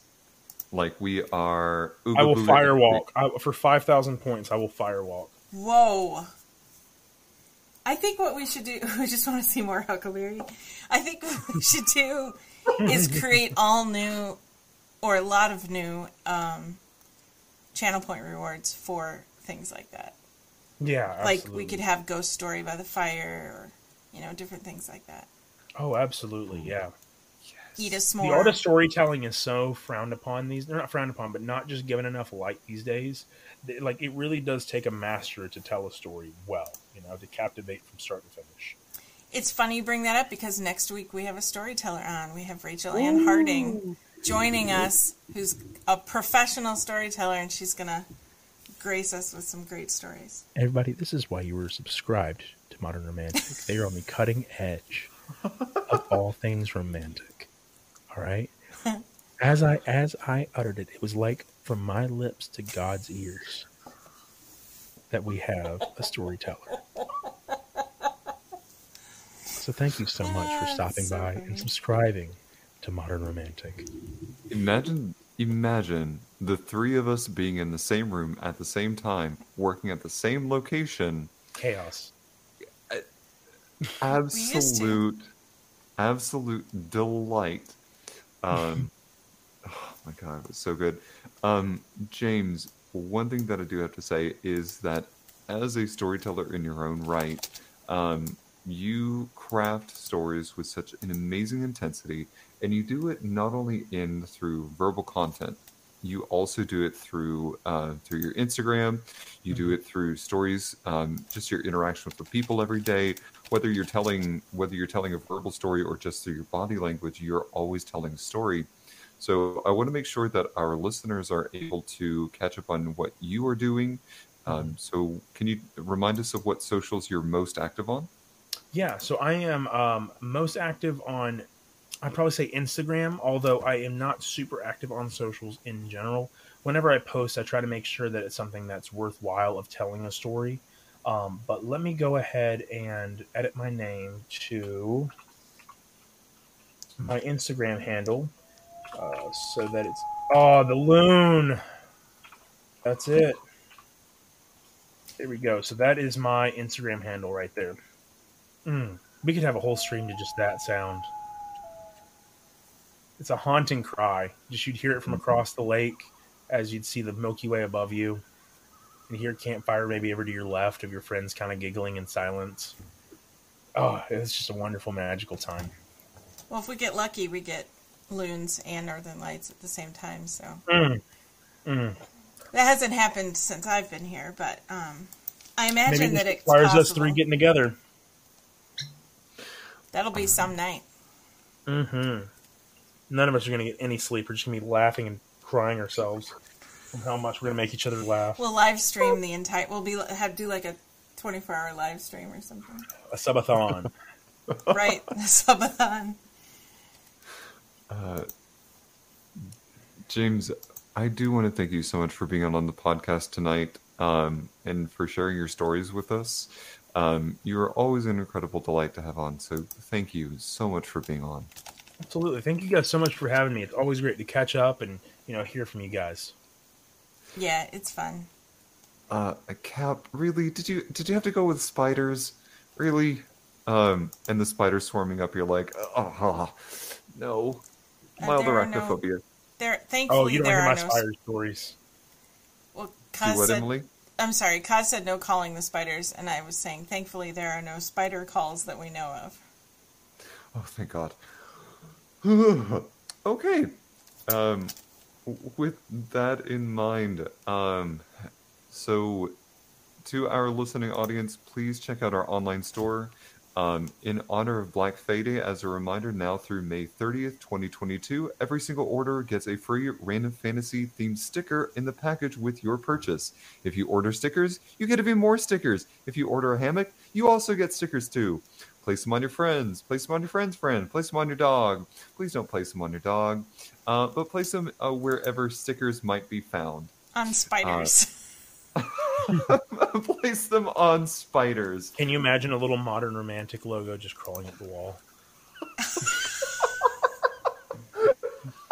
you know, I I tend to send out modern romantic stickers with every order anyway. but they're kind of big. They're like they're like this. They're like two two and a half inch. Now, all I can see is. so, we are pretty much on uh, every major podcast outlet available. We have assimilated. We are your friends, whether you like it or not. Thank you for inviting us so much to your wedding. You looked absolutely amazing in that outfit. Um, it really suits you. And. Mm, and thanks for inviting us to your retirement party. We're very proud of you for 50 years of service. Congratulations! Woo, getting old.